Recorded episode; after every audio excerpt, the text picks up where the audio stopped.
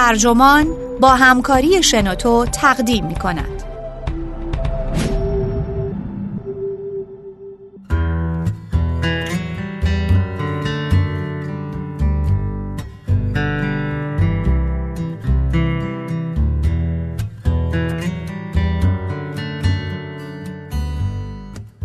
متفکر قدرت نویسنده کولین کوپمن ترجمه امیر قاجارگر منبع ایان.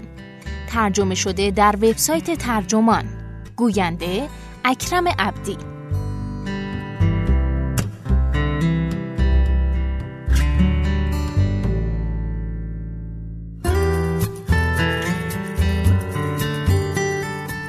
اگه بخوایم اندیشه فیلسوفان بزرگ تاریخ رو تنها در یک کلمه خلاصه کنیم مطمئنا این کلمه برای میشل فوکو قدرت خواهد بود. فوکو در طول سالهای متمادی بسیار به قدرت اندیشید تعریف های قدیمی ما از این مفهوم رو در هم شکست و شیوه های زیرکانه و بسیار پنهان عملکرد قدرت در جامعه رو مرئی کرد با آنکه سی سال از مرگ اون میگذره اما این صورتبندی ها امروز هم به همون اندازه تازه و کاربردی هستند.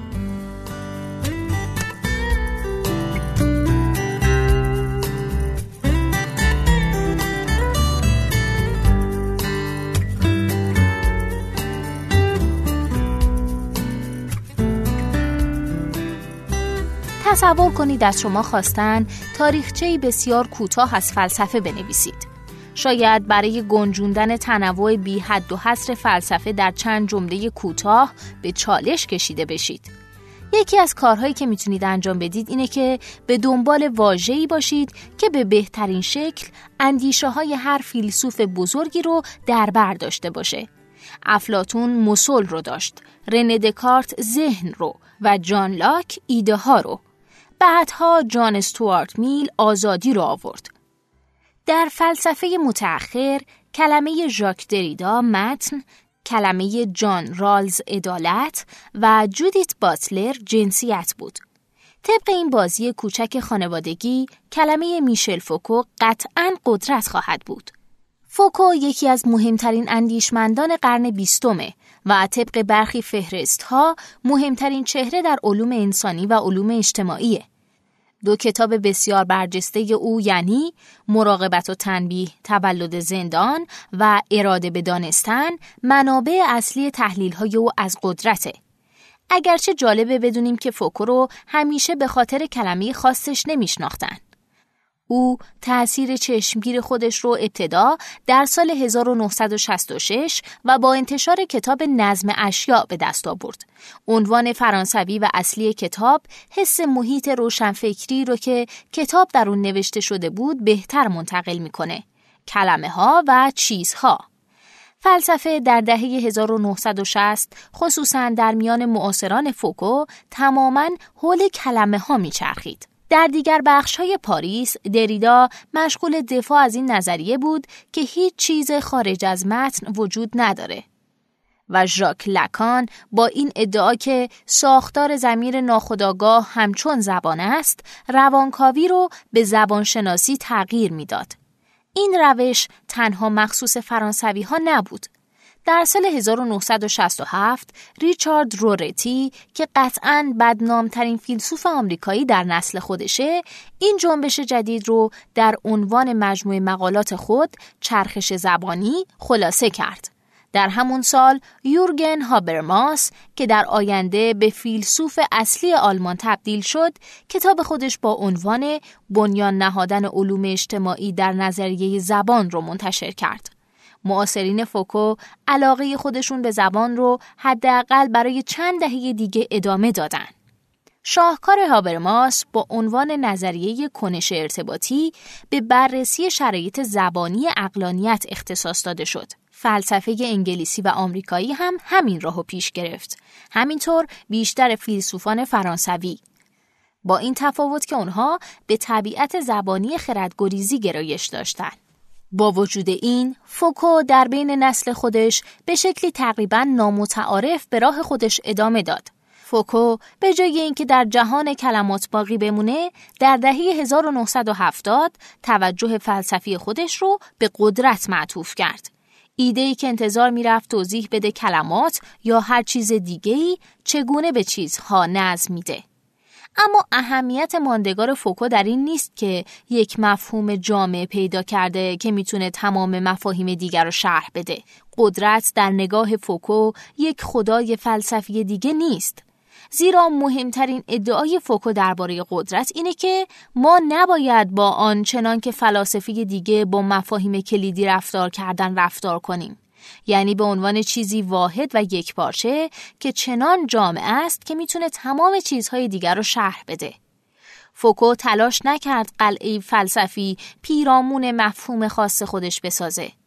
او مستقیما شاهد این بود که استدلال های فلاسفه چرخش زبانی به محض اون که بیشتر و بیشتر بر پایه زبان بنیان نهاده شد چطور شکننده و بیدوام شد. بنابراین فوکو خودش آشکارا از پرورش دادن یک نظریه فراگیر قدرت اجتناب کرد. مصاحبه کنندگان گاهی اون رو تحت فشار قرار می‌دادند تا نظریه واحد به اونها ارائه کنه. اما او همواره مخالفت می کرد. او می گفت هدفش به هیچ وجه ارائه چنین نظریه‌ای نیست. فوکو بیش از هر چیز به خاطر تحلیلاش از قدرت معروفه. به طور حتم نام او برای بیشتر اندیشمندان تقریبا مترادف با واژه قدرته. با وجود این او خود فلسفه‌ای برای قدرت ارائه نداد. چنین چیزی چطور ممکنه؟ قنا و چالش کار فوکو همینجاست. روی کرده او روی کردی فلسفی به قدرته که از ویژگی های معرف اون خلاقانه بودن، دقیق بودن، گاهی ناامید کننده بودن و تلاش های درخشان برای سیاسی کردن خود قدرته. فوکو به جای اینکه از فلسفه برای تبدیل کردن قدرت به یک ذات ابدی استفاده کنه و سپس اون ذات رو به منظور درک تمام جلوه های قدرت در جهان به کار بگیره تلاش کرد فلسفه رو از نگاه خیره‌ای که به دنبال ذات هاست رهایی ببخشه اون می‌خواست فلسفه رو از دنبال کردن جنبش های قدرت و هیجان اونها برای تعریف نظم چیزها آزاد کنه برای درک اصالت رویکرد فوکو قرار دادن اون در مقابل فلسفه سیاسی پیش از اون مفید خواهد بود. پیش از فوکو فلاسفه سیاسی گمان می‌کردن قدرت یک ذات داره. خواه آن ذات حاکمیت باشه یا برتری یا کنترل یک پارچه. ماکس وبر جامعه شناس آلمانی به شکلی مستحکم استدلال کرد که قدرت دولت مبتنی بر حق استفاده مشروع از زوره.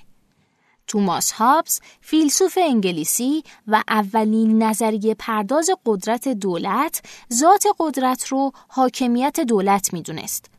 هابز معتقد بود قدرت در بهترین و خالصترین شکل از موقعیت منحصر به فرد حاکمیت اعمال میشه. او این حکومت رو لویاتان مینامید. فوکو هرگز حقیقت قدرت دولت در معنای هابزی اون رو انکار نکرد اما فلسفه سیاسی او از شکاکیت او نسبت به این فرض سرچشمه می‌گیره و این فرض تا زمانی که فوکو در اون تردید کنه مفروض بود که تنها قدرت حقیقی قدرت حاکم است فوکو پذیرفت که نیروهای واقعی خشونت در جهان وجود دارند که فقط به خشونت دولت منحصر نمیشن. به دلیل انباشت کلان سرمایه خشونت شرکتی وجود داره. خشونت جنسیتی به شکل پدرسالاری آشکار میشه و خشونت های آشکار و پنهان برتری سفید پوستان در شکل هایی نظیر بردهداری، عدم خدمت رسانی به مناطق خاص و حالا کشتار جمعی بروز می‌کنه. اینها دیگه انواع خشونت هستند. تلاش فوکو اثبات کرد که چنین استفاده هایی از زور شیوه های مختلف بروز قدرت حاکمه هستند. چیزی شبیه به لویاتان.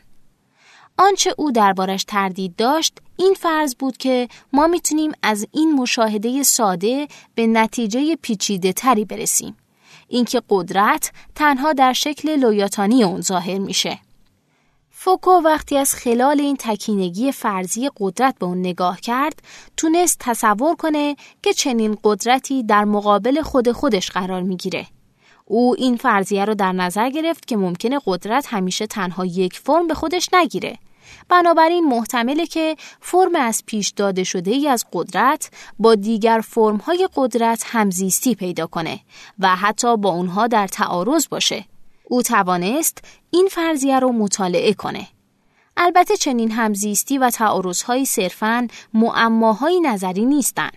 بلکه مسائلی هستند که باید برای فهمیدن اونها به شکلی تجربی تحلیل بشن. بنابراین فرض شکاکانه فوکو به اون اجازه داد تحقیقاتی دقیق درباره کارکردهای واقعی قدرت انجام بده.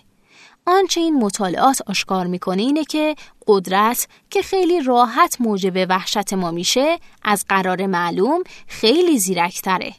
زیرا فرمهای بنیادین عملیاتش می‌تونه در واکنش به تلاشهای جاری ما در جهت آزادسازی خودمون از چنگش تغییر کنه.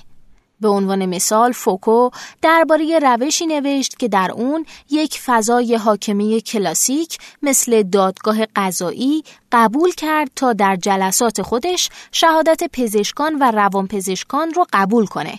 افرادی که قدرت و نفوذشون بدون روی آوردن به خشونت حاکم اعمال می‌شد. امروز تشخیص جنون و صد سال پیش تشخیص فساد توسط یک متخصص می‌تونست یک حکم قضایی رو شدت بخشیده یا در ملایم شدن اون تاثیر داشته باشه. فوکو نشون داد قدرت حاکمه لویاتان مثلا دادگاه، کنگره و سرمایه چطور در طول دویست سال گذشته در مقابل دو شکل جدید از قدرت قرار گرفته یعنی قدرت انضباطی که او آن را به خاطر توجه مبسود به تربیت بدن انسان سیاست کالبدی مینامید و همینطور زیست سیاست. قدرت زیستی موضوع بحث فوکو در اراده به دانستن بود. در حالی که قدرت انضباطی یا سیاست کالبدی موضوع بحث مراقبت و تنبیه بود. در مراقبت و تنبیه که فوکو بیش از هر کتاب دیگه‌ای سبک خاص و دقیقش در تحقیق درباره عملکردهای واقعی قدرت رو بنا می‌ذاره. چاپ اخیر درس گفتارهای فوکو در کلژ دو فرانس احتمالاً معتبرترین مؤسسه آکادمیک در جهان و جایی که فوکو از سال 1970 تا 1984 در اون مشغول به تدریس بود که حالا تقریبا به مجموعه کامل تبدیل شده نشون میده که مراقبت و تنبیه حاصل حداقل پنج سال تحقیق آرشیوی فشرده بوده. زمانی که فوکو برای این کتاب کار می‌کرد، عمیقا درگیر مطالب تشکیل دهنده اون بود. سمینارهای تحقیقاتی و سخنرانی بزرگ عمومی برگزار می کرد که امروز تحت عناوینی چون جامعه تنبیهی و قدرت روانی به چاپ رسیدن. مطالبی که او به آنها پرداخته طیف وسیعی رو در بر می‌گیره. از زایش جرمشناسی مدرن گرفته تا ساخت و ساز جنسیتی جنون. این سخنرانی ها رشد تفکر فوکو رو نشون میده.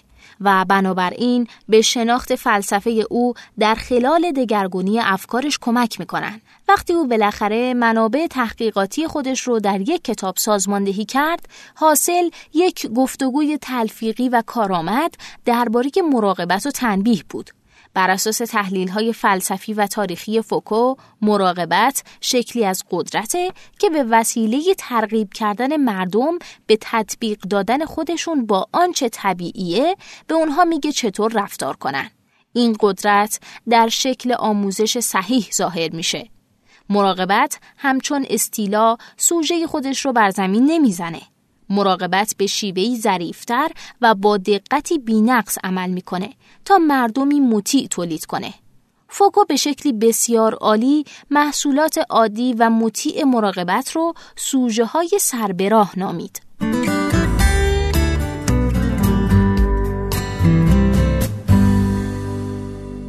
گونه ای از تجلی قدرت مراقبتی یا انضباطی زندانه برای فوکو موضوع مهم درباره این نهاد که فراگیرترین مکان تنبیهی در جهان مدرنه و قبل از قرن هجدهم عملا به عنوان شکلی از مجازات وجود نداشت شیوهی به زنجیر کشیدن زندانیان به وسیله زور نیست این عنصر قاهرانه است که در زندانهای جدید باقی میمونه و اساساً تفاوتی با قدیمی ترین شکلهای قدرت حاکمه نداره. شکلهایی از قدرت که در برابر مجرمان، افراد تبعیدی، بردگان و اسرا از خشونت استفاده می کرد. فوکو از این آشکارترین عنصر فراتر رفت تا نگاهی عمیقتر به نهاد پیچیده زندان بندازه. چرا روش های نسبتا ارزان شکنجه و اعدام به تدریج در مدرنیته جای خودش رو به مجموعه گران قیمت زندان دادن؟ آیا آنطور که ما دوست داریم باور کنیم چنین تغییری به این دلیل بود که ما در قرن هجدهم راه انسانی تری رو شروع کردیم؟ فوکو معتقد بود چنین تبیینی قطعا شیوه بنیادینی رو که قدرت در اون تغییر می‌کنه نادیده می‌گیره. اون هم زمانی که مناظر تماشایی شکنجه جای خودش رو به هزار توهای زندان میدن. فوکو می گفت اگه به شیوه اداره زندانها یعنی سازوکار اونها نگاه کنید آشکار میشه که اونها اون قصر که برای مطیع ساختن و سربراه کردن مجرمان طراحی شدن برای حبس کردن اونها به وجود نیومدن. زندانها در درجه اول و بیش از هر چیز نه بازداشتگاه که دپارتمان های اصلاح هستند. بخش اصلی این نهاد سلول زندان نیست بلکه روال عادی برنامه هایی که زندگی روزانه زندانیان رو کنترل می‌کنه.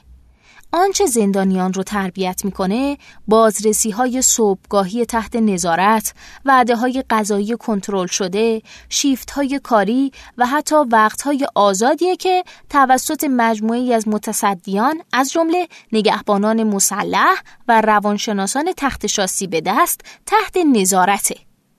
اساسا تمام عناصر نظارت زندان به طور مداوم قابل دیده شدن هستند. به همین دلیل که عنوان کتاب فوکو مراقبت و تنبیه حائز اهمیته. باید به زندانیان فهمونده بشه که به طور مداوم تحت نظارت هستند. هدف از نظارت مداوم ترسوندن زندانیانی نیست که فکر فرار در سر دارن. بلکه بیشتر واداشتن اونها به اینه که خودشون رو موضوع اصلاح و تربیت در نظر بگیرن. از لحظه بیدار باش صبح تا خاموشی شب زندانیان تحت نظارت رفتاری مداوم هستند. حرکت اصلی زندان ترغیب کردن زندانیانه تا یاد بگیرن چطور خودشون رو وارسی، مدیریت و اصلاح کنن. اگر نظارت بر زندانیان به درستی طراحی بشه باعث میشه اونها دیگه نیازی به ناظر نداشته باشن.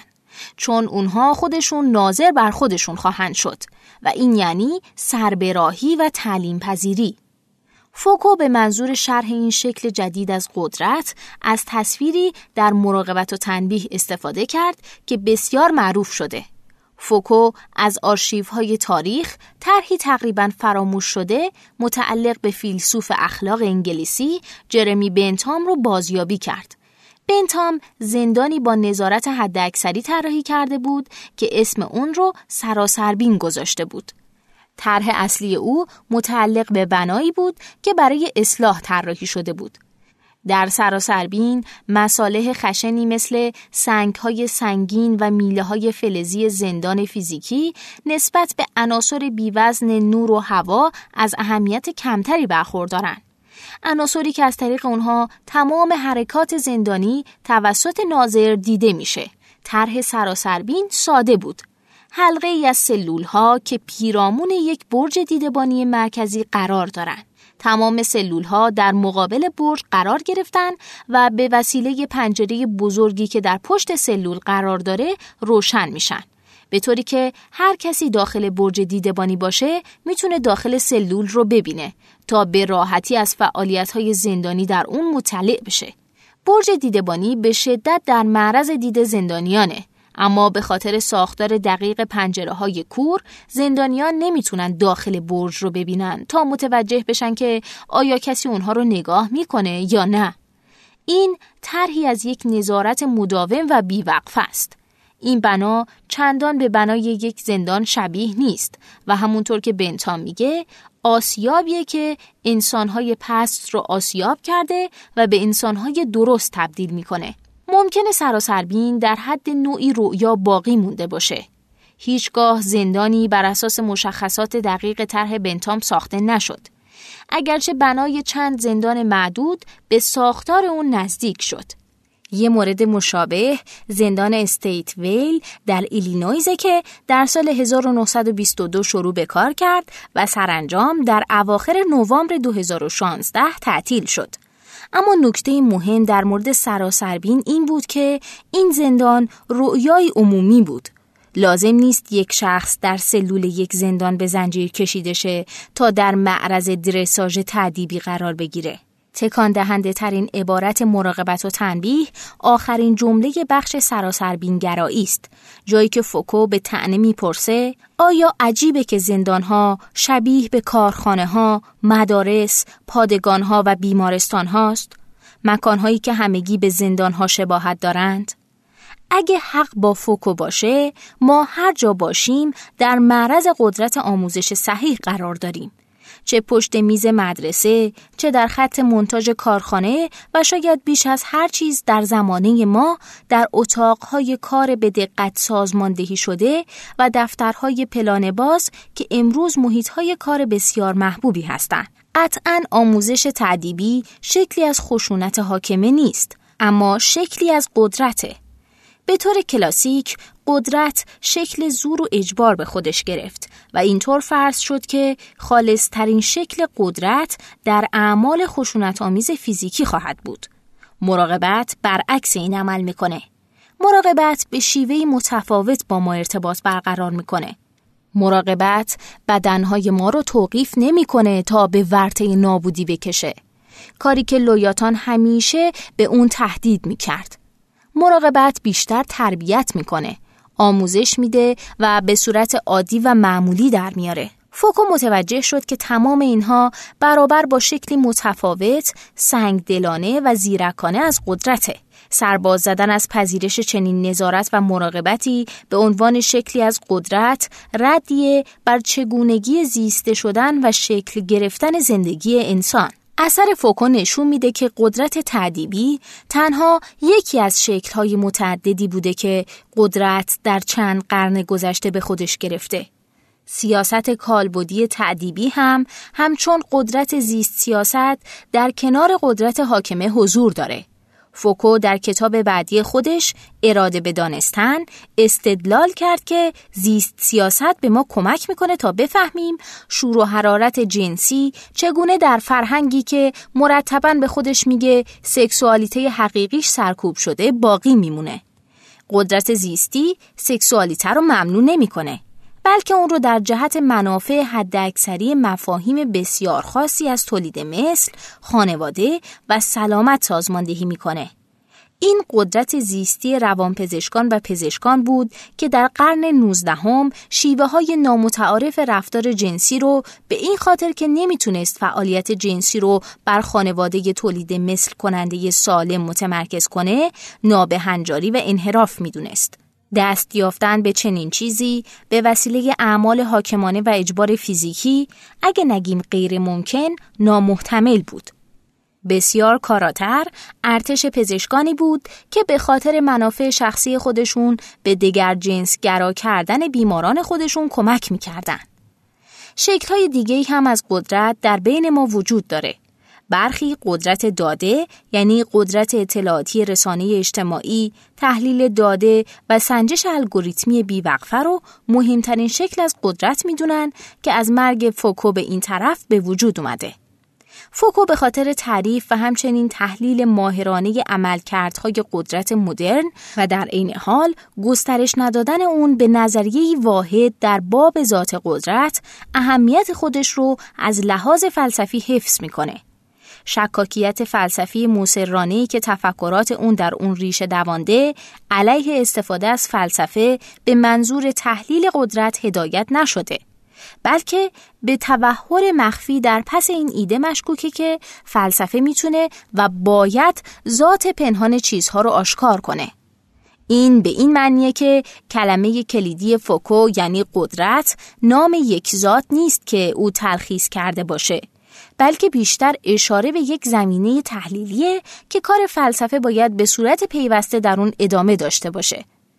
کسایی که فکر می‌کنن فلسفه همچنان باید به تعریف ذاتهای ابدی بپردازه نظرگاه فوکو رو کاملا غیر متقاعد کننده خواهند یافت اما کسانی که فکر می‌کنن آنچه از نظر هر کدوم از ما ابدیه ممکنه در بین نسل ها و مناطق مختلف متفاوت باشه احتمالا بیشتر تحت تاثیر دیدگاه فوکو قرار خواهند گرفت.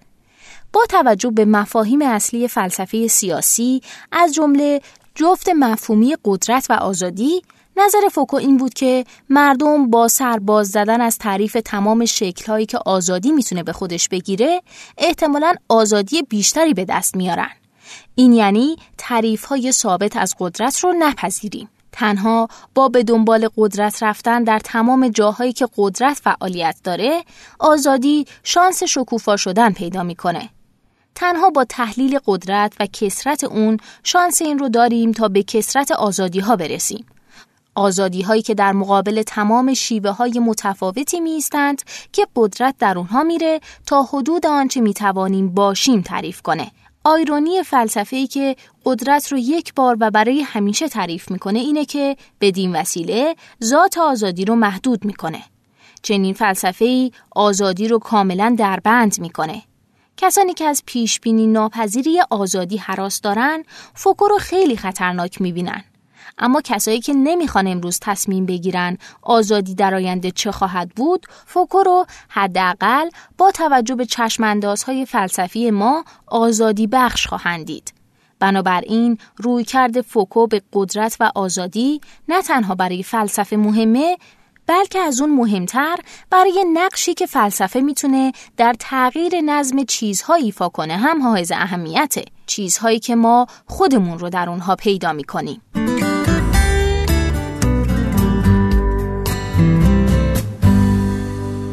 این پادکست اینجا به انتها رسید. ممنونم که با من همراه بودید. اگه شما هم ایده ای دارید که فکر می‌کنید می‌تونه برای بقیه جالب باشه اون رو در قالب یه فایل صوتی در پلتفرم شنوتو با دیگر دوستانتون به اشتراک بگذارید. ممنونم. شنوتو سرویس اشتراک گذاری فایل های صوتی www.shenoto.com